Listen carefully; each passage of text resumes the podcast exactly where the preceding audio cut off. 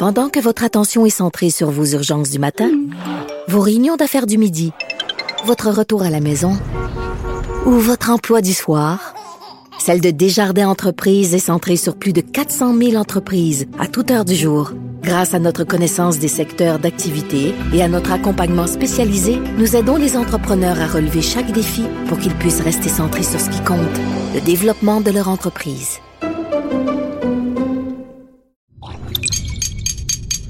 Cube Radio. Sophie Durocher. Sophie Durocher. Sophie Durocher. Mon nom est Sophie Durocher. Sophie Durocher. Des opinions éclairantes qui font la différence. Cube Radio. Bonjour tout le monde, c'est vendredi. Au cours des prochains jours, allez-vous commander du take-out ou allez-vous commander des plats pour emporter? Je vous parle de ça parce qu'il y a un gazouillis de l'Office québécois de la langue française qui fait beaucoup jaser. Il y a quatre jours de ça, le QLF a euh, mis sur son compte Twitter pourquoi opter pour du take-out, entre guillemets, quand vous pouvez commander en français? Votre plat emporté préféré, c'est bien meilleur en français. Ah, oh, il y a plein de monde qui ont trouvé ça terrible. Oh mon Dieu, c'est pas à l'EQLF de nous dire comment parler. Et puis au Québec, on dit take-out. Puis arrêtez donc de nous Et évidemment, Sugar Sammy, l'humoriste, qui euh, adore détester l'EQLF et ridiculiser et mépriser l'EQLF, a fait lui aussi un petit gazouillis pour dire, ben, pendant qu'en Ontario, on essaye d'aider les restaurateurs, voici ce qui se passe au Québec, laissant sous-entendre que euh, finalement le QLF euh, euh, s'acharne sur des petits détails pas importants. Ben, je suis désolée, mais moi, je trouve ça important que le QLF nous rappelle qu'il y a des mots en français pour dire ces choses-là. Et je vous rappelle aussi euh, un gazouillis de le QLF qui date de pas vendredi aujourd'hui, mais vendredi dernier. À celles et ceux qui profiteront du vendredi fou, bon magasinage. Ben oui, c'est à ça que ça sert, le QLF, de nous rappeler qu'on n'est pas obligé de dire Black Friday, qu'on peut très bien dire vendredi fou, parce que savez-vous quoi? Il y a des mots en français pour décrire à peu près tout ce dont on a envie de parler. Alors quand j'ai vu la réaction vraiment épidermique de Sugar Sammy, j'ai poussé un grand. Ben voyons donc. Sophie Durocher. Une femme distinguée qui distingue le vrai du faux. Vous écoutez Sophie Durocher. Bon, ben la nouvelle est tombée hier. Il y aura pas de Noël. En tout cas, il y aura pas de rassemblement de Noël ou de rassemblement du temps des fêtes. Mais c'est pas juste ça. Le premier ministre euh, a dit hier, écoutez, les trois prochains mois seront les pires, les plus difficiles. On va parler de tout ça avec Patrick Derry, qui est analyste en politique publique et euh, qui est avec nous tous les vendredis pour parler de tout ce qui a attrait à la COVID-19 et nous faire son bilan du vendredi. Patrick, bonjour. Bonjour Sophie. Patrick, on n'est pas surpris que le gouvernement euh, revienne en arrière sur son fameux contrat moral, euh, d'autant plus que euh, toi et moi, Patrick, c'est un petit peu toi qui a, qui a tiré la sonnette d'alarme en attirant l'attention de tout le monde sur cette entrevue avec le docteur Don Shepard de l'université euh, McGill, qui, dans les médias anglophones, avait commencé à dire c'est ça n'a aucun sens de fêter Noël. Le plan du gouvernement n'a aucun sens. Oui, c'est drôle hein, parce que c'est une entrevue qui avait presque passé inaperçue parce que la, les, les, francophones, on n'a pas l'habitude de euh, regarder ce qui se passe du côté des médias anglophones là.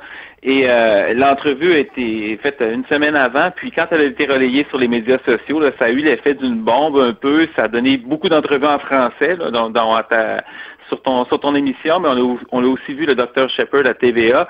Et euh, c'était une faut le rappeler, c'est une sortie très, très forte. D'abord parce que le monsieur est un excellent communicateur. Il est aussi en, une autorité en la matière. Hein. C'est un c'est le chef du département d'immunologie et de microbiologie euh, au CUSUM. Et euh, il a expliqué en quelques salves euh, très bien ciblées que c'était vraiment pas une bonne idée. Et s'entraîner aussi un certain nombre de professionnels de la santé, beaucoup de médecins, entre mm-hmm. autres, qui sont entrés dans le sillage puis qui ont dit que c'était vraiment pas une bonne idée. Et euh, mais bon, ça menait à ce qui est quand même la bonne décision. Là, c'est une bonne chose quand même. Moi, je veux, je veux quand même donner ça à M. Legault parce que c'est euh, c'est pas facile quand on est s'est peinturé dans un coin de marcher sur la peinture. Puis euh, en plus, hier, M. Legault a dit qu'il n'avait pas écouté la santé publique cette fois-là. On sait depuis le début de la pandémie, M. Legault, lors des points de presse, répète inlassablement qu'il mm. écoute toujours ce que Dr Arruda lui dit. Et là, la recommandation de la santé publique, c'était d'attendre jusqu'au 11 décembre. Et à un moment donné, M. Legault a décidé, là, ça ça n'avait pas de sens de laisser les attentes à un tel niveau. Puis, évidemment, la situation est encore en train de se détériorer. Fait qu'on a décidé, ben Noël, on va le fêter en 2021.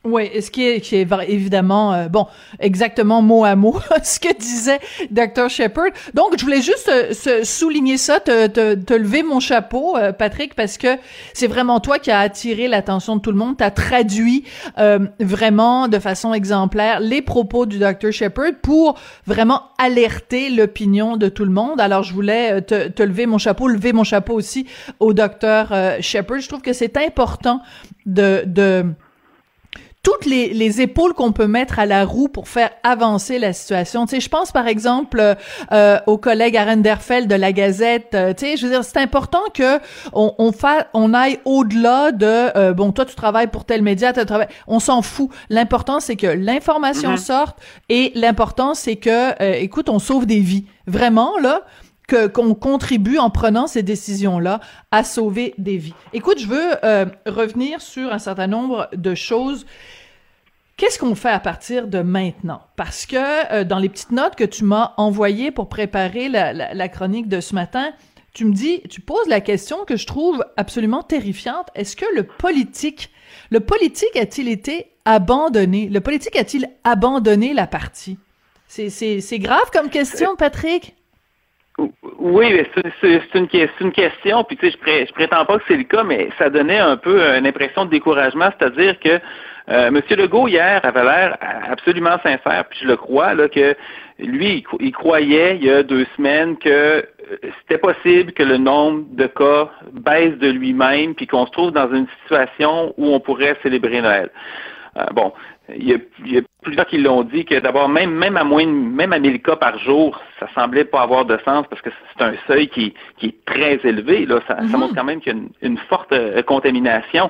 Mais, euh, mais le, le, point principal était que on n'a rien changé dans les mesures sanitaires ou en tout cas de mitigation de la pandémie ou de, de contrôle depuis la mi-octobre. Il n'y a vraiment rien qui, qui a bougé. Et depuis ce temps-là, les cas montent. Hein? On était autour de 900 000 cas. Après ça, on est allé vers les 1100, 1200 cas. Puis on essayé de se convaincre qu'on était sur un long plateau. Mais les chiffres disaient le contraire. Et euh, là, évidemment, on s'en va vers les 1500 cas. Mais M. Legault, lui, il croyait vraiment. Et hier, moi, j'ai eu l'impression d'un homme qui était manifestement déçu, sans dire défait. Et on n'a rien entendu après ça qu'est-ce qu'on fait d'autre? C'est-à-dire que là, ce qu'on a fait, évidemment, on a dit, rassemblez-vous pas pour les fêtes, c'est une très mauvaise idée, euh, ça va sans doute avoir un effet sur les hospitalisations. Puis c'est une catastrophe qui est en train de se préparer. Mm-hmm. Mais on n'a rien proposé d'autre. On n'a rien proposé d'autre. Et là, présentement, l'impression qu'on a, c'est on retient notre souffle jusqu'à Noël en espérant que ça monte pas trop. Après ça, on espère que ce qui va finalement devenir quelque chose comme une quarantaine collective d'un peu plus de deux semaines va avoir un effet. Et on prend après ça une grande respiration en espérant qu'on se rende jusqu'au vaccin. C'est ça. Mais c'est pas. ce matin on, oui, on, dit ce matin, excuse-moi, on dit ce matin en plus, les trois prochains mois vont être les pires. Eh une fois qu'on a dit ça, ben, si on le sait, ben là, il y a quand même des choses qu'on peut faire. Là. Oui, c'est ça, c'est qu'on a l'impression que c'est simplement, euh, on, on, on, fonctionne à l'inverse, c'est-à-dire qu'on fait simplement dire, ne faites pas de rassemblement, mais on nous dit pas ce qu'il faut faire en plus. Et euh, je veux juste euh, vous lire, euh, j'ai une amie qui travaille dans le système de santé, puis je veux pas évidemment donner son nom ou donner d'indices pour pour pour qu'elle puisse être identifiée, mais bon, elle travaille dans une situation. Et moi, je lui écris régulièrement pour savoir, ben, tu prendre des nouvelles de son moral et tout ça. Je lui ai écrit ce matin. J'ai dit comment ça va? Bon, je vais juste dire qu'elle est au chum, hein, de façon générale. Elle dit je vais bien à l'hôpital, la situation est sous contrôle mais fragile. Ça fait très peur ce qui nous attend après les fêtes. Les gens sur le terrain là, ils capotent avec ce qui va se passer en janvier. Ils capotent avec ce qui va se passer en janvier, Patrick.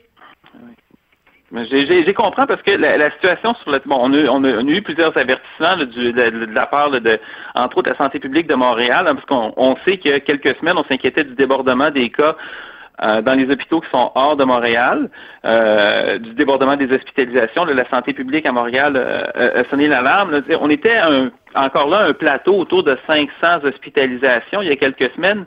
Maintenant, on est rendu au-delà des 700 hospitalisations. Et la, situation qu'on voit aujourd'hui, puis c'est ce qui, la raison principale pour laquelle les gens qui sont dans le milieu de la santé, qui sont déjà débordés, puis on sait qu'il y a déjà mm. des congés, il y, a, il y a plus de 6500 employés de la mm. santé qui sont présentement en congé et en temps normal, quand il n'y a pas de pandémie et que le système n'est pas surtaxé et que tout le monde est là, c'est déjà difficile. Fait que là, on rajoute une couche avec la pandémie et on enlève du personnel.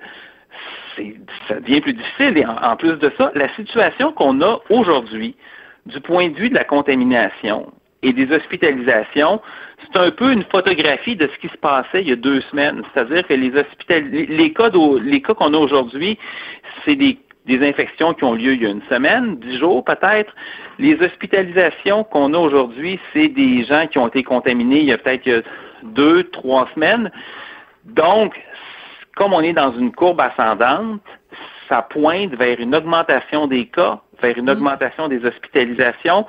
On parle de peut-être euh, d'atteindre le 1000, le plateau des 1000 hospitalisations, ce qui commence à être élevé, hein, parce que comme, comme, comme on l'a expliqué, c'est pas juste 1000 hospitalisations puis c'est stable, ça veut dire que chaque jour, là, il y a énormément de roulements, il y a des gens qui sortent de l'hôpital. Si on voit 10, 10, hospitalisations de plus dans une journée, en réalité, ça c'est le nombre net, mais il peut y avoir eu 100 patients de plus qu'on a accueillis à l'hôpital, qu'il a fallu installer, qu'il a fallu prendre en charge. Donc, il y a, ils ont euh, raison, ils ont raison d'être mhm. Et on veut pas se retrouver, Patrick, dans la même situation que l'Alberta, qui est complètement débordé, plus que débordé, là, je sais pas comment on peut dire, supra-méga euh, sur-débordé, et qui a carrément fait appel à, la Croix-Rouge et à l'armée pour faire des, euh, pour construire des, des, hôpitaux temporaires, là, des hôpitaux de fortune, euh, pour, pour faire face, parce qu'ils sont complètement, ça, ça, j'ai pas d'autres mots, ils sont débordés. Là. Quand la piscine déborde, là, c'est qu'est-ce que tu fais quoi là? On veut pas se retrouver dans cette même situation là. Écoute, je veux absolument qu'on parle euh, d'une idée euh, que tu que tu penses dont tu penses que ça pourrait être une solution. Toi, tu penses que c'est le moment de créer un cabinet de guerre. Ce serait quoi et ça fonctionnerait comment, Patrick? Bon, l'objectif, là, c'est de, dépolitiser un petit peu la gestion de la pandémie. Bon, il y a deux choses, en fait. La, première, c'est que présentement, les décisions se prennent au sein d'une cellule de crise, qui est essentiellement la garde rapprochée de M. Legault. Donc, c'est euh, M. Legault, le, ministre de la Santé, M. Dubé, euh, le directeur national de santé publique, Dr. Arruda, puis autour de ça, il y a, euh, c'est principalement des non-élus, euh, quelques membres de la fonction publique, mais aussi beaucoup de personnel politique, du cabinet de M. Legault. Donc, des, des, des stratèges, les gens qui, qui, qui écrivent ces discours. Et euh, c'est donc c'est, très petit. Donc, en fait, les, les, c'est pas juste les députés de l'opposition qui savent pas ce qui se passe, même les députés au pouvoir ne sont pas vraiment impliqués, puis la plupart des, des ministres non plus. Donc, c'est un, un nombre qui est très restreint. Et L'impression que ça donne, c'est que ça fonctionne vraiment comme une chambre d'écho où les nouvelles idées ne pénètrent plus. C'est-à-dire que M. Dubé et M. Legault, qui ont les mains vraiment pleines, s'en remettent pour la partie scientifique de la, de, la pandémie à Dr. Arruda. Et euh, ce que ça donne, par exemple, on a vu encore récemment, tour à tour, le premier ministre, le ministre de la Santé, puis ensuite Dr Arruda, ils ont minimisé, minimisé ou presque nié le rôle des aérosols. Et là, la Terre entière sait que les aérosols sont déterminants dans, dans, dans, la, dans, la, transmission du virus. C'est un virus aérien. Là, en mars, c'était correct de dire lavez-vous les mains, faites attention aux surfaces, mais aujourd'hui, on le sait que c'est pas ça. Ça se promène dans les airs. Et euh, encore cette semaine, M. Legault, avant de, de prendre la décision qu'on sait, disait qu'écoutez, si on, on est pendant 16 jours resté à plus de 2 mètres des gens, puis si on s'assoit à 2 mètres à, Noël, c'est correct. Il y a vraiment, il y a de la mauvaise information qui rentre, puis on, si le premier ministre est mal informé, c'est plus difficile pour lui de prendre des bonnes décisions. Ben non seulement euh, ça, non seulement ça. Non seulement ça, Patrick, mais s'il est mal informé, l'information que lui-même donne est erronée. Donc, euh, ça marche pas, là. C'est, s'il se fait euh, fider, excuse-moi l'expression, s'il se fait fournir de la mauvaise information, c'est de la mauvaise information qu'il nous donne. Et je reviens encore une fois au docteur Shepard qui disait proposer une, une, une, une isolation, un isolement de sept jours ça n'a aucun sens d'un point de vue scientifique parce que c'est 14 jours que ça prend avant que euh, euh, la totalité des symptômes puissent euh, se, se révéler. Donc c'est pas vrai qu'il y a un, rabais de 50% à Noël puis que tout d'un coup on passe de, de 14 jours d'incubation à 7 jours d'incubation. pas vrai. Donc l'information scientifique à la base n'était pas bonne. Non, c'est exactement un problème. Puis même si bon, on peut apporter des nuances, mais on peut dire que il y a certaines personnes qui disent à 10 jours, ça peut passer serré. Puis mettons si tu es sans symptômes pendant 16 jours, mais que tu fais un test après ça, mais tu sais, on n'était pas dans cette situation-là, on était juste de regarder une distance de 2 mètres pendant 16 jours. Fait que ça, ça c'est pour illustrer le point que on est vraiment dans une chambre d'écho où les nouvelles idées ne rentrent mhm. plus. On l'a vu aussi pour l'éducation. Hein, les trois, les trois, les, trois euh, par-parole de l'opposition en matière d'éducation, on peut faire front commun pour essayer de talonner le ministre Roberge. Mais encore là, les mesures tardent à se faire sentir dans les écoles. Donc, l'idée, c'est de remplacer une cellule de crise qui est essentiellement politique, qui, on doit le dire, dépense énormément d'énergie à défendre le bilan de gestion de crise. Moi, je suis fasciné de voir depuis des mois comment on va faire du cherry picking pour toujours trouver les endroits où ça se passe plus mal au Québec qu'au Québec les efforts qui ont été déployés à un moment donné pour faire des comparaisons avec des villes américaines, avec des États américains, avec certains pays européens où ça allait plus mal, euh, des comparaisons sélectives dans le temps, euh, c'est incroyable comment qu'on dépense de l'énergie là-dessus. Et imaginez si les gens qui font ces efforts de recherche-là, parce que c'est des efforts de recherche qui sont là, puis après ça, ils mettent des chiffres ensemble, puis établissent des comparaisons, si on faisait l'inverse, si on focalisait Hmm. sur les endroits où ça se passe mieux, sur les meilleures pratiques et qu'on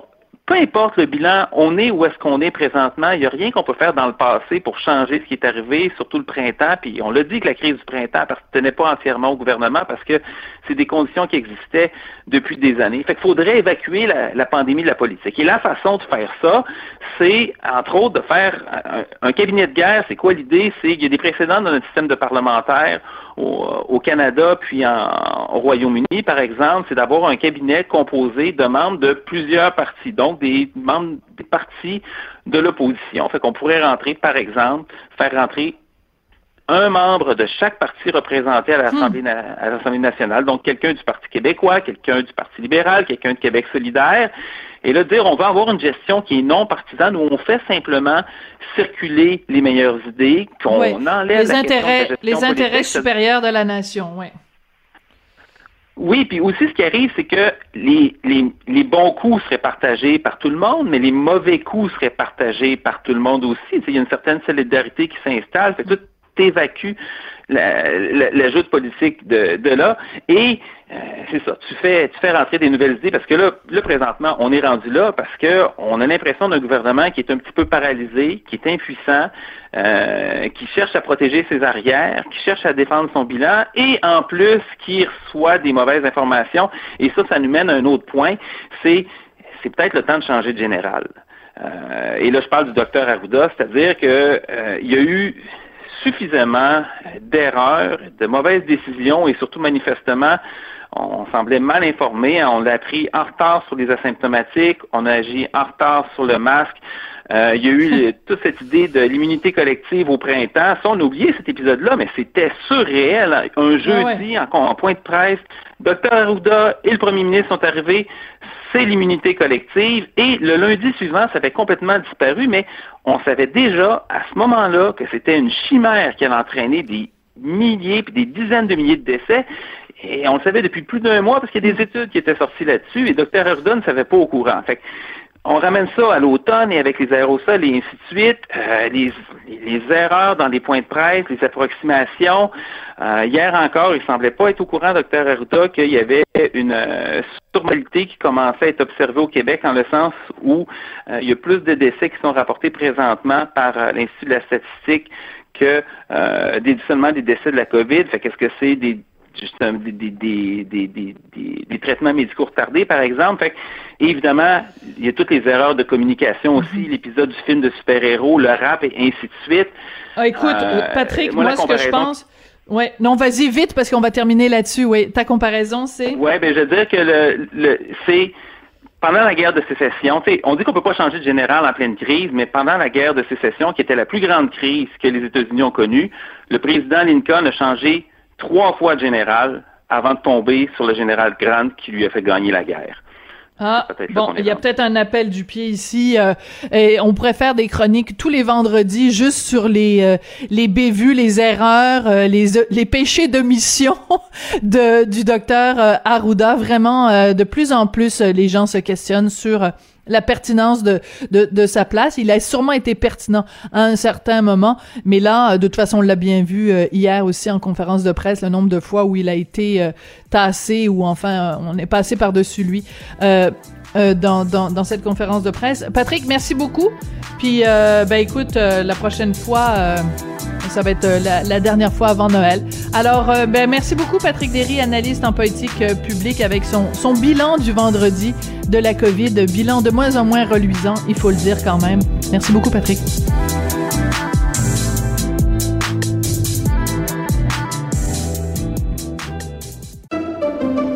Pendant que votre attention est centrée sur cette voix qui vous parle ici, ou encore là, tout près ici, très loin là-bas, ou même très, très loin, Celle de Desjardins Entreprises est centrée sur plus de 400 000 entreprises partout autour de vous.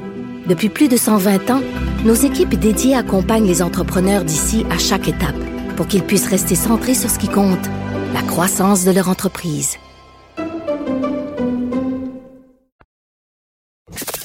Avertissement. Cette émission peut provoquer des débats et des prises de position pas comme les autres. Vous écoutez Sophie Durocher. Vous avez sûrement vu la série Fugueuse qui a été un énorme succès avec euh, euh, Ludivine dans le rôle principal. Bref, ça a éveillé euh, les consciences beaucoup au sujet de l'exploitation sexuelle des mineurs. Eh ben, la réalité est mille fois pire que ce qu'on a pu voir dans la série Fugueuse. Et c'est pour ça que j'ai été très touchée hier de voir que quand la commission spéciale sur l'exploitation sexuelle des mineurs a rendu son rapport, ben, il y a eu un vote unanime à l'Assemblée nationale pour que la lutte contre ce fléau-là soit considérée comme une priorité nationale. On va parler maintenant avec Christine Saint-Pierre. Elle est vice-présidente de cette fameuse commission spéciale sur l'exploitation sexuelle des mineurs au Québec. Elle est aussi députée de l'Acadie pour le Parti libéral du Québec. Christine, bonjour. Bonjour, Sophie. Euh, Madame Saint-Pierre, euh, ça a été euh, toute une commission spéciale que vous avez euh, euh co-présidée. quel a été pendant ces mois-là le témoignage ou les témoignages qui vous ont le plus ébranlé? Euh, c'est celui d'un père qui travaille euh, sur la rive sud de, Montréal auprès des jeunes et qui venait nous parler de son de, l'organisme euh, quelque part.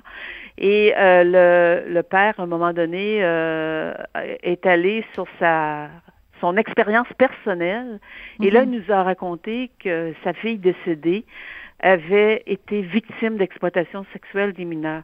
Alors, le témoignage a complètement changé et là, on a vu hmm. la douleur d'un père qui nous racontait vraiment, qui mettait sur la table tout ce qu'il avait comme comme comme douleur et et comme euh, euh, pas regret mais peine de de réaliser que même s'il était euh, impliqué auprès des jeunes de sa communauté, il n'avait pas été capable de sortir sa mm. fille de cet engrenage, de cet enfer. Ça a été, je vous dis, la commission est restée comme, il n'y a, a, pas une mouche qui volait quand on a entendu ce témoignage-là.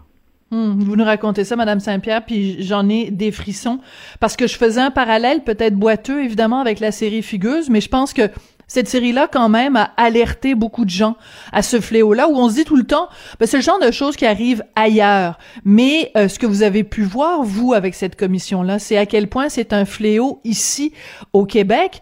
Et je vous connais, bon, les gens le savent, on, on, se connaît en dehors euh, des ondes, et je vous connais assez pour savoir que c'est aussi pour ça que vous êtes allé en politique, pour avoir un, un impact réel. Et la commission, le rapport, il ne faut pas qu'il soit tabletté. Il faut que les 58 recommandations soient appliquées. Est-ce que vous avez bien confiance que le gouvernement Legault va les mettre en œuvre et que Madame Guilbeault, la vice-première ministre, va vraiment en faire une priorité nationale? Bien, écoutez, on va voir euh, l'arbre à ses fruits. Euh, je dois dire que j'ai confiance. Euh, oui, j'ai confiance parce que ça a été tellement un cri du cœur de la part de mm. tous les députés. Nous étions plusieurs députés de tous les partis politiques. Il n'y avait pas de parti politique à cette commission-là. Le seul parti qu'on avait, c'était le parti des victimes d'exploitation mm. d'exploitation sexuelle. Et le, le, le fait que M. Legault, dès hier, ait, donné la responsabilité à Mme Guilbeault, je me dis, bon, il envoie un signal. Mais maintenant, bien sûr, c'est à nous, euh, comme opposition, euh, de vraiment euh, surveiller la chose. Et je pense que la, la, présidente qui a pris, qui a remplacé Yann Lafrenière, qui lorsqu'il a été nommé ministre, avait elle aussi à cœur de vraiment talonner ses collègues ministres parce qu'il y en a plusieurs là, qui sont interpellés dans ce rapport-là. On parle du tourisme, on mhm. parle de, de la, la, justice, bien sûr, on parle de la, du ministère de la Santé et des Services sociaux, on parle de la sécurité publique. C'est vraiment plusieurs, ce sont vraiment plusieurs ministères qui sont interpellés et la, les 58 recommandations sont, se tiennent. On parle de la communication, la sensibilisation, bien sûr, l'éducation. Ensuite, on passe à la euh, répression et la sortie euh, du parcours, et la sortie de, cette, de cet enfer-là, de ce parcours-là. La répression est vraiment un enjeu très important à mes yeux, à moi, mais je pense que, mm-hmm. et je l'ai martelé, répété, c'était vraiment mon, mon moi, c'était mon obsession, euh, le fait que les, les clients abuseurs euh, sont, sont dans, dans, sont dans l'ombre. Euh, les, les forces policières euh, font très, très peu d'opérations policières parce que c'est très complexe, ça demande beaucoup d'argent, ça demande beaucoup de ressources et euh, les forces policières font des choses exceptionnelles, mais ils n'ont pas tous les outils qu'il faut mhm. pour vraiment faire la lutte aux clients abuseurs. Et ensuite, on regarde ailleurs. Il y a la banalisation. On regarde ailleurs, on sait que dans tel motel, sur tel boulevard, à tel endroit, il y a des gars, il y a des hommes qui vont se payer des, des, jeunes filles, puis tout le monde trouve ça, euh, on, se dit, bon, bah, c'est, elles l'ont voulu, c'est ça. On les juge, ces filles-là, alors que ce sont des filles qui sont dans un enfer total. Oui, mais le mot enfer revient souvent euh, dans, dans, votre bouche et, en effet, je pense que vous êtes bien placé puisque vous avez assisté à toutes les étapes de la commission, puis en effet, les témoignages sont plutôt infernaux. Donc, ce que je trouve intéressant dans les recommandations, c'est qu'on on, on s'attaque en trois temps, c'est-à-dire à la fois en amont, en plus pour la situation et pour les femmes les jeunes filles qui s'en sortent. Comment on peut les aider? Et je trouve ça très important. Par exemple, une des suggestions, bon, il y en a 58, je vais pas passer en revue les 58, mais celles qui me paraissent les plus importantes. Par exemple, euh, offrir de l'aide sociale euh, aux jeunes filles euh, qui s'en sortent parce que sinon si on n'a pas ce, ce, cette bouée de sauvetage financière ben les risques qu'on retourne à la prostitution sont énormes. Donc ça le, le point de de de l'aide sociale c'est très important ça. Oui, et même l'aide sociale, c'est trop bas parce qu'il y en a, lorsqu'elles s'en sortent et qu'elles se retrouvent sur l'aide sociale, euh, les montants sont tellement peu élevés qu'elles vont retourner dans la prostitution. On, on dit aussi, et ça c'est c'est urgent. Puis moi, je l'ai appris, là, je l'avoue, je l'ai appris à la commission, que les victimes d'exploitation sexuelle ne sont pas admissibles euh, au, euh, au programme au programme de, pour aider euh, les victimes de, j'oublie le mot, là, pour aider les victimes d'actes criminels. L'IVAC, c'est ça. C'est un programme qui couvre les victimes d'actes, criminels, on leur verse des prestations, mais quand vous êtes victime d'exploitation sexuelle, vous ne, vous n'êtes pas là-dedans, vous ne faites pas partie du programme, on ne vous, on ne, on ne vous indemnise pas c'est absolument aberrant. Il faut que pour être indemnisé, qu'on on rapporte une agression sexuelle, qu'on rapporte une violence, qu'il y a eu un crime autre reconnu par l'IVAC pour que la victime soit indemnisée.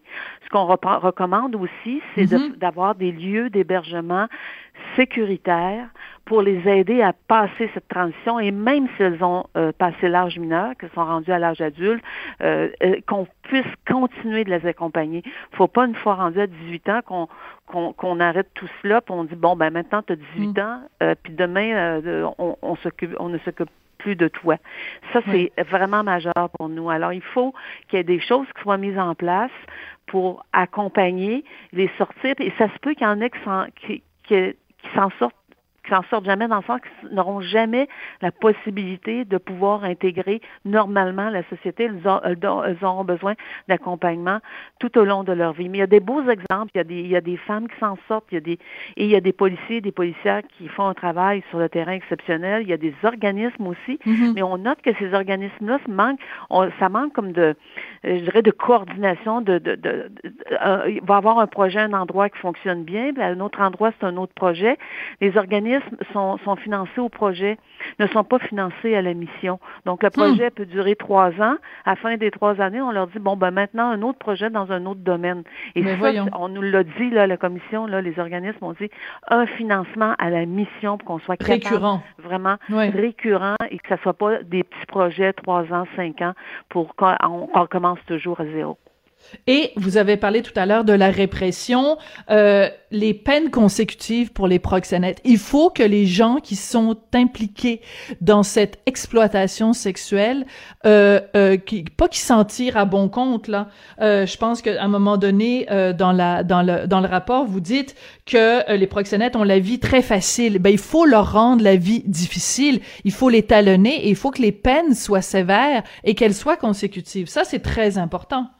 Oui, et l'équipe intégrée qui a été créée en, de lutte euh, au proxénétisme, qui a été euh, créée en 2017, euh, fait un travail qui, qui, est très, très louable. Ils ont mis la main au collet de plusieurs proxénètes, mais il faut que la sentence aussi soit très, très claire, parce que si ce proxénète avait trois, quatre filles sous son joug et que la sentence ne touche qu'un cas, c'est hmm. pas, le message est pas bon. Tout comme le message que aux clients client, abuseur. Récemment, vous l'avez lu comme moi dans les journaux, probablement, une juge euh, de la Cour du Québec a déclaré que la sentence minimale de six mois de prison pour un homme qui achète des services sexuels d'une mineure est totalement disproportionnée quel message elle a envoyé à, cette victime, à ses victimes, à ses parents, en disant que bon, ben, un petit peu de travaux communautaires, ça va être parfait.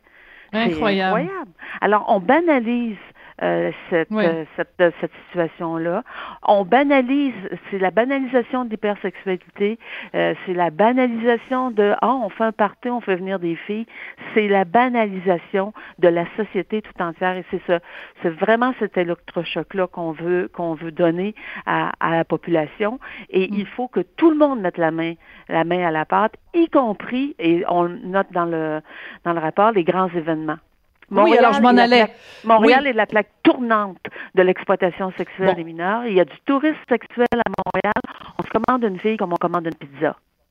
Mais c'est ça. Alors ça, le Grand Prix là, c'est vraiment euh, le nerf de la guerre parce que quand vous parliez tout à l'heure, Madame Saint-Pierre, de banalisation, on, on, dans le temps du Grand Prix là, tout le monde fait des blagues, tu sais, euh, les, les, les, belles carrosseries des autos, les belles pitounes. C'est, c'est comme c'est tellement rentré dans les mœurs qu'on le voit plus, on ne voit plus à quel point c'est inacceptable, à quel point c'est sordide. Et donc, il y a euh, l'électrochoc dont vous parliez, et pas seulement euh, dans l'appareil politique, dans les différents ministères, mais ça doit être un électrochoc au sein de la population. Faut ouvrir les yeux des gens pour leur dire c'est pas normal là que dans le temps du Grand Prix, comme vous le dites, on se commande une fille comme on commande une pizza. Là. Il y a quelque chose qui qui doit être euh, revu dans notre façon de, de, de banaliser tout ça. Le Grand Prix est venu témoigner. On, les, on a invité euh, M. Dumontier, il est venu témoigner, mais on a invité aussi le RIMI, le regroupement des événements majeurs. Ben, le regroupement mm. des événements majeurs, il n'est pas venu témoigner à notre commission. Hein? Puis on parle du Grand Prix, mais on parle de plein d'événements à Montréal, à Québec, des événements majeurs internationaux là, qui attirent énormément de clients, qui, de, de, mm. gens qui viennent de l'extérieur. Puis c'est, on est très fiers là de notre côté. Oui, des congrès et tout ça, oui. Qu'on soit, mais on, on, on a, ils ont refusé de venir. Et nous, Quel dommage, Madame Saint-Pierre. Nous, ce qu'on dit, ben, c'est que votre financement doit être conditionnel à la mise en place d'un plan d'action et cette mise en place d'un plan d'action doit être analysée pour avoir votre subvention l'année d'après. Ben voilà. Ben voilà, ça c'est une excellente recommandation. C'est une suggestion de Maria Mourani d'ailleurs et on l'a on l'a retenue et je pense que ça, voyez-vous, la ministre du Tourisme a un rôle à jouer les, lieux d'hébergement euh, hôteliers ou les hébergements euh, touristiques comme les Airbnb, on veut qu'il y ait comme quelque chose qui apparaisse lorsque vous faites votre recherche pour des exploitations sexuelles. Hmm. C'est criminel au Canada. Et ça, les gens ne le savent pas que l'exploitation sexuelle, c'est criminel, que la, en fait, l'achat de services sexuels. On pense que l'achat de services sexuels, bon, si la fille est consentante, euh, après 14 ans, euh, euh, je suis correcte. Non, non, non, non. C'est écrit dans le code criminel.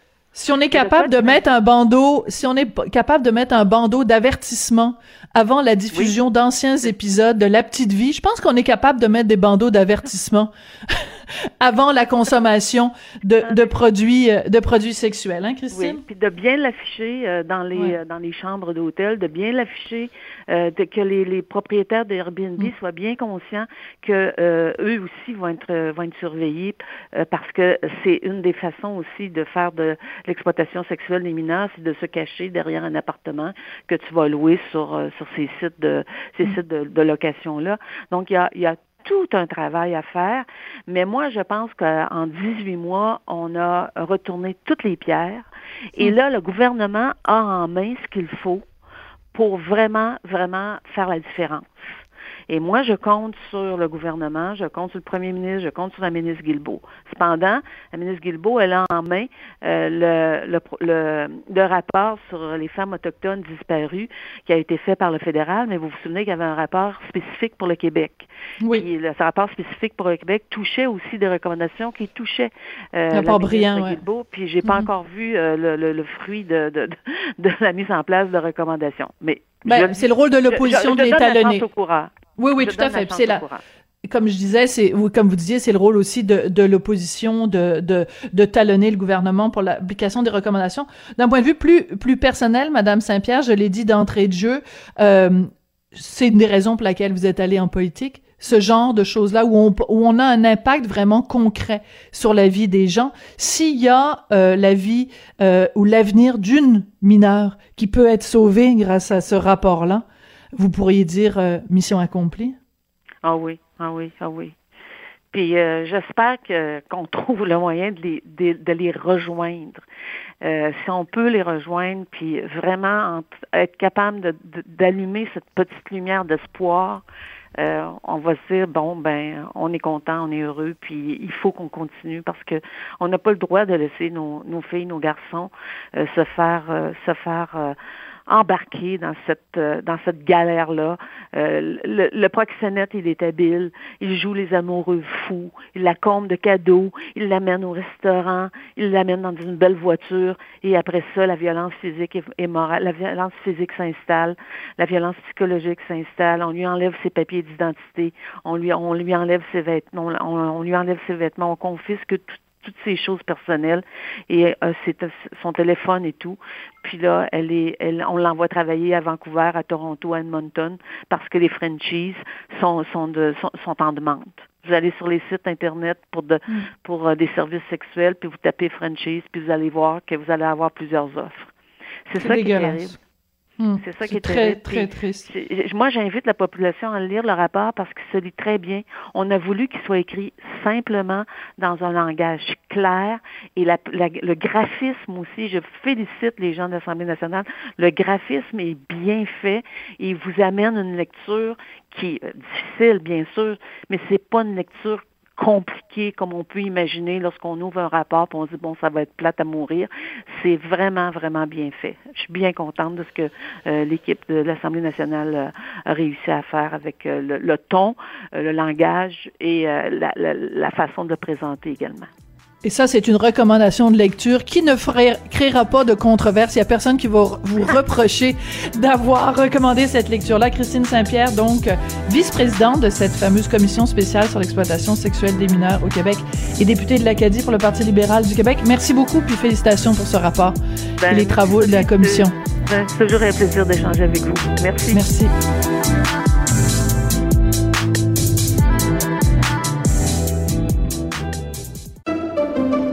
Pendant que votre attention est centrée sur cette voix qui vous parle ici, ou encore là, tout près ici, très loin là-bas, ou même très, très loin, Celle de Desjardins Entreprises est centrée sur plus de 400 000 entreprises partout autour de vous. Depuis plus de 120 ans, nos équipes dédiées accompagnent les entrepreneurs d'ici à chaque étape pour qu'ils puissent rester centrés sur ce qui compte, la croissance de leur entreprise.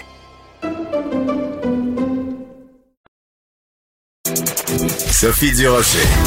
Entendez les dessous de sa dernière chronique. Cube Radio. Les vaccins, les vaccins, les vaccins. On ne parle que des vaccins ces jours-ci et avec raison parce qu'on voit vraiment la lumière au bout du tunnel. Mais qui dit du vaccin dit aussi beaucoup, beaucoup de questions. Est-ce qu'il y a des effets secondaires? Est-ce que on devrait rendre le vaccin obligatoire ou pas? On vaccine qui en premier? Bref, tout plein de questions. Et pour répondre à ces questions-là, je propose une entrevue avec Marc Hamilton. Il est microbiologiste et président du groupe Eurofin Environex. Monsieur Hamilton, bonjour. Oui, bon matin. Oui, vous comme spécialiste là, est-ce que vous vous posez les mêmes questions que nous? Ou pour vous c'est c'est tous ces sujets-là sont euh, réglés, c'est-à-dire que vous vous dites bon ben dès que le vaccin va être disponible, moi je vais y aller tigadigadai ou euh, est-ce que vous avez une part où vous vous questionnez encore? Ben scientifiquement parlant, c'est quand même bien couvert. Je pense que l'étude de phase 3 pour les 40 à 50 000 personnes qui ont été vaccinées, euh, du moins testées en phase 3, ça semble concluant. de sorte que moi, demain matin, oui, j'irai euh, j'irai j'irai me faire vacciner dès que le, vaccin me serait disponible. Euh, à savoir, qu'est-ce qui va y arriver lorsqu'on va vacciner des millions de personnes, à savoir des questions qui restent à, confirmer. Il y en a encore plusieurs. On a fait pour penser qu'on a fait en un an, c'est absolument 5 à 10 ans. Euh, donc, c'est sûr que quel est l'impact des effets secondaires lorsqu'on va toucher plus qu'une population, une population plus à risque, une population de différents pays, de différents milieux? Euh, donc, ça, ça, c'est ce qu'on appelle l'innocuité, hein, les effets secondaires, on mm-hmm. s'entend. Après ça, on a l'immunogénicité, l'immunogénicité qui est la réponse immunitaire et euh, est-ce que les anticorps produits par notre rat, notre système immunitaire, vont être durables? À savoir, euh, là, on sait qu'ils sont minimum trois mois, mais on sait que ces mhm. trois mois, c'est le temps qu'ils ont été capables de le prouver par le leur côté. C'est parce que c'est dur de dire que ça dure plus que trois mois quand on l'a pas ben oui. plus que trois mois. Donc, euh, on espère que c'est plus que ça. On le verra bien dans le temps, là, euh, parce que ce qui va arriver par la suite, il va y avoir des sujets qui, euh, qui ont, lesquels ça va être facile de faire euh, la quantification des anticorps face à la COVID, de sorte qu'une personne qui a été vaccinée, par exemple, on pourrait dire, ben écoute, à tous les mois ou à toutes les semaines, on va faire un prélèvement sanguin et hmm. on va être en mesure de déterminer la charge d'anticorps qui a été produite et de voir s'il y a une dégression dans le temps qui fait, oups, un moment donné, après tant de semaines, tant de mois, euh, la personne n'est plus immunisée et il faut une autre dose. Ça, pour l'instant, on n'a pas ces données-là sur la durabilité des mhm. anticorps produits. Ça pourrait être un vaccin bon 5 ans, 10 ans, 3 mois, 6 mois. C'est des choses qu'on va vérifier en cours d'année prochaine, assurément. Et donc, il y a encore beaucoup d'informations à recevoir dans les prochaines semaines, prochains, prochains mois. D'accord, c'est ça. Mais en fait, on peut pas avoir le beurre et l'argent du beurre. C'est-à-dire qu'on peut pas avoir un vaccin qui est prêt très rapidement et un vaccin dont on sait qu'il va être prêt, euh, euh, va être euh, avoir des effets sur le long terme parce que on n'a pas pu le tester plus que pendant trois mois. Alors à un moment donné, il faut il faut juste se rendre à l'évidence. Euh, je veux juste attirer votre attention sur euh, un, un, reportage de, de Radio Canada qui, qui, qui, est sorti ce matin.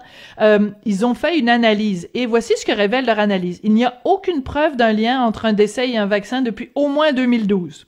Chaque année depuis 20 ans, entre 12 et 26 effets secondaires sur 100 000 doses de vaccins sont signalés, avec une tendance marquée à la baisse et plus de 90% des effets signalés sont bénins et n'ont pas nécessité d'hospitalisation. Normalement, ce genre de chiffre-là, ça devrait rassurer tout le monde sur les vaccins. Comment on explique qu'il y a encore des gens euh, parce que les sondages disent que c'est à peu près, je sais pas, 70% des gens qui seraient prêts à se faire vacciner. Comment on explique qu'il y a encore des gens qui sont réfractaires au vaccin? La désinformation et d'un euh, beaucoup de candidatons qu'on peut voir sur internet. Il, y a des tollés qui se disent ben vaccination égale euh, euh, j'ai été paralysé dans le syndrome de Guillain-Barré c'est temporaire. D'autres vont va associer la vaccination avec l'autisme. Euh, donc, beaucoup de, conspirationnistes anti-vaccins vont envoyer des mauvaises nouvelles, puis les gens qui s'abreuvent de ça vont dire, hey, je me fais pas vacciner, euh, mon, je ferai pas vacciner mon enfant, il va devenir autisme, euh, je me fais pas vacciner, il y a quelqu'un dans tel pays qui a été vacciné puis il a été paralysé. Donc, il y a beaucoup de candidatons. beaucoup d'anecdotes Ouais. Beaucoup d'anecdotes que les gens croient. C'est ça le problème. La désinformation amène qu'il y a toujours des gens qui qui, qui croient pas. Mais il reste que, peu importe le résultat, peu importe les croyances, il y a toujours un minimum de 15% de la population, ça c'est tout, tout sondage confondu, qui sont contre la vaccination point à la ligne, que ce soit bon, que ce soit moins bon. Leur mentalité, c'est j'en veux pas. Euh, et ça, ben, faut vivre avec. Donc, il y en a d'autres qui se basent, les mhm. indécis se basent sur des sur des, des informations, mais euh, point à la ligne, il y a 15% des gens qui ne prennent aucun médicament ou qui veulent aucun traitement. Mais en même temps, est-ce que c'est si grave que ça? C'est-à-dire que pour assurer une immunité du groupe, on n'a pas besoin qu'il y ait 100% des gens qui soient vaccinés. Fait que le 15% qui est réfractaire au vaccin, c'est pas si grave que ça. L'important, c'est que ce soit pas 100% à réfractaire au vaccin. Donc, le taux qui serait acceptable pour que la population soit en sécurité, ce serait quoi? Quel pourcentage de la population doit être vaccinée pour qu'on puisse dire la COVID est derrière nous? Ben, statistiquement, il nous faut au moins les deux tiers de la population. Les deux tiers, donc environ 66% de la population, surtout les endroits où est-ce que la COVID existe, donc les, hotspots. Donc, c'est sûr que demain matin, on a, mettons, 5 euh, millions de vaccins à, distribuer euh, au Canada ou au Québec, peu importe. On a 700 000 qui vont rentrer supposément là, avant le mois de mars. Euh, il faut se concentrer aux endroits où est-ce que le virus est bien présent dans la communauté.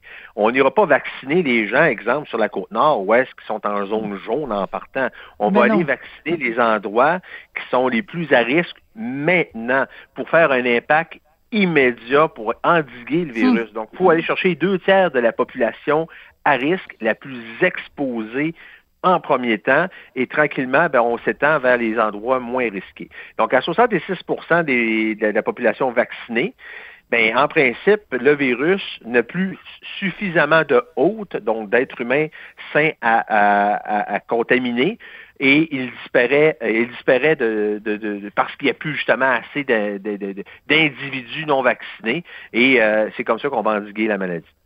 Bon, alors on espère que ce 66% arrive le plus tôt possible. Vous, êtes-vous un, un, avocat de la vaccination obligatoire ou pas? Est-ce que, est-ce que le fait de rendre la vaccination obligatoire pourrait justement euh, enlever l'envie à des gens d'aller se faire vacciner, alors que si on laisse ça libre, il risque d'y avoir une plus grande adhésion. Vous vous situez où là-dessus?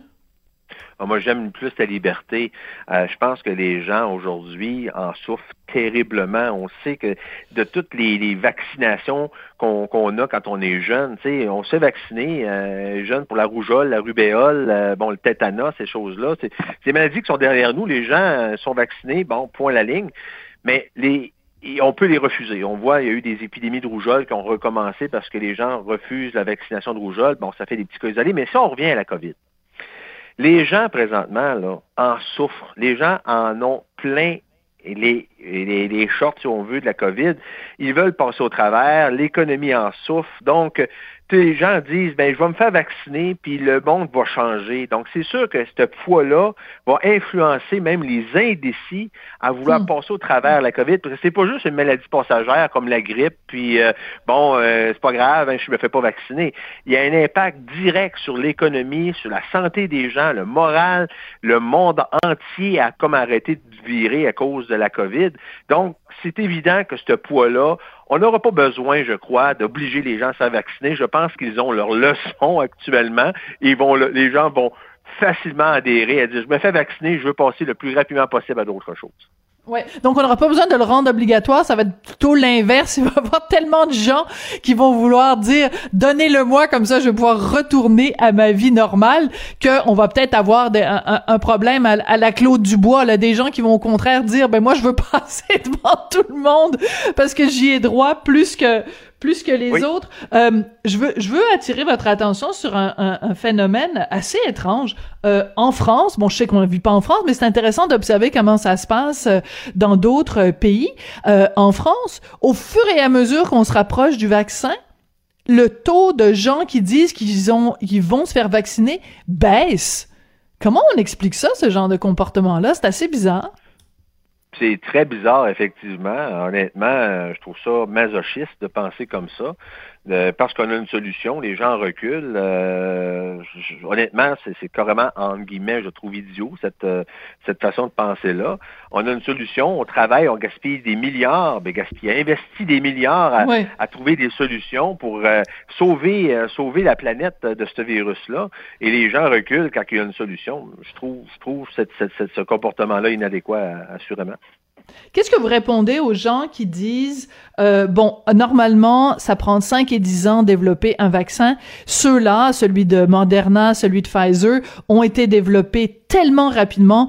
C'est certain que les scientifiques ont dû tourner les coins ronds. Donc, ce vaccin-là en particulier, je, je n'y ai pas, je ne lui accorde pas ma confiance parce que ça a été développé trop rapidement. Qu'est-ce que vous répondriez à quelqu'un qui vous dirait ça?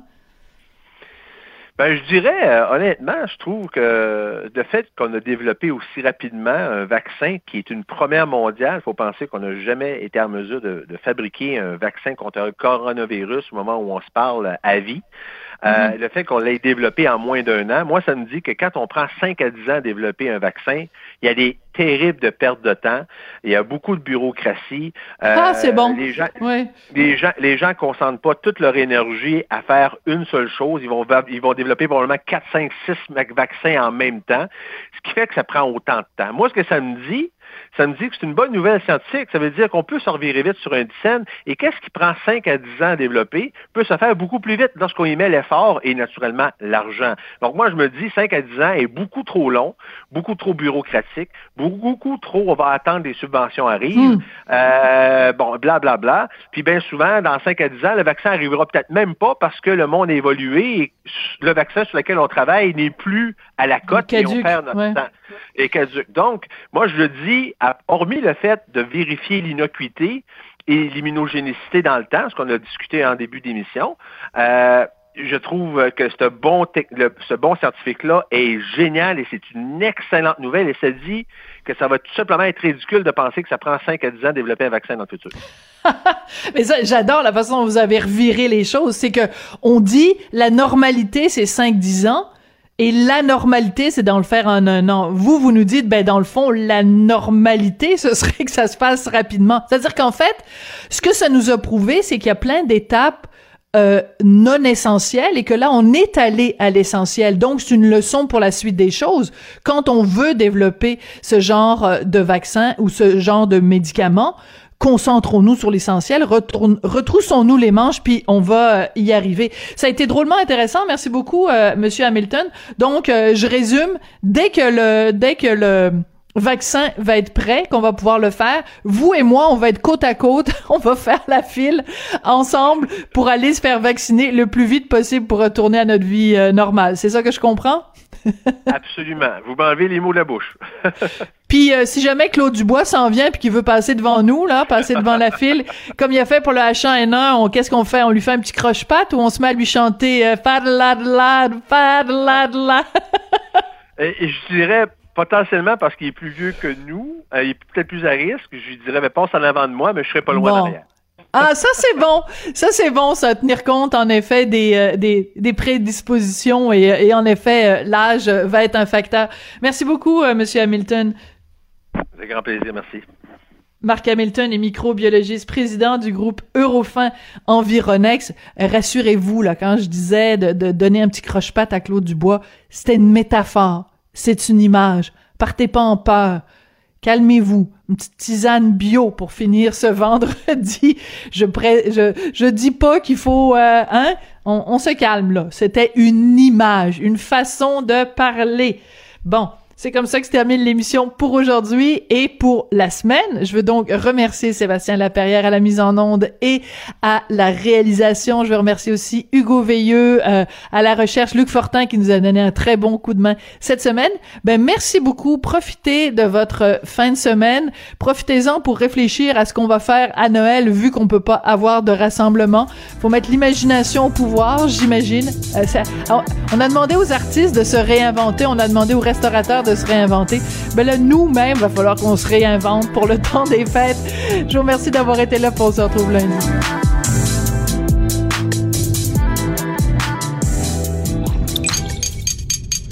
Cube Radio.